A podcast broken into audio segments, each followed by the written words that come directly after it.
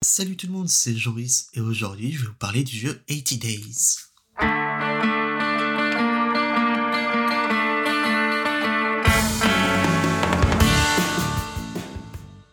Ah, la vie est simple quand on travaille pour Monsieur Fogg. Un homme austère, simple, pas aventureux. On se la coule douce. Comment ça? Faire le tour du monde en 80 jours? Et voilà notre ami Passepartout, embarqué dans une aventure autour du monde. Il va se retrouver dans des trains où d'autres voyageurs vivent leur vie tranquillement. Des paquebots où son maître va se retrouver accusé de meurtre. En Inde où une jeune femme menace d'être sacrifiée. En Amérique, où le Far West reste à conquérir. Et au final, de retour en Angleterre pour voir si le grand pari de Phileas Fogg peut être réussi.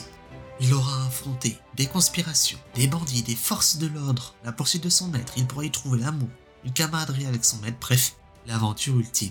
80 Days est un jeu indépendant qui adapte le fameux livre de Jules Verne, Le Tour du Monde en 80 jours.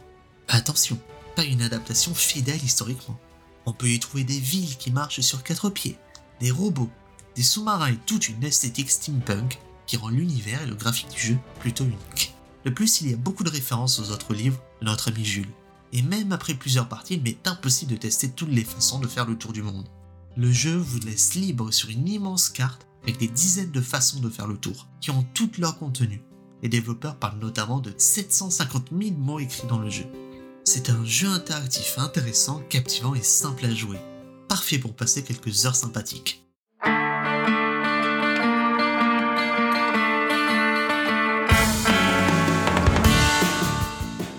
Merci à vous de m'avoir écouté. Si vous voulez échanger avec moi, je suis disponible sur les réseaux sociaux. En tout cas, ça fait un plaisir de parler avec vous alors. À la prochaine fois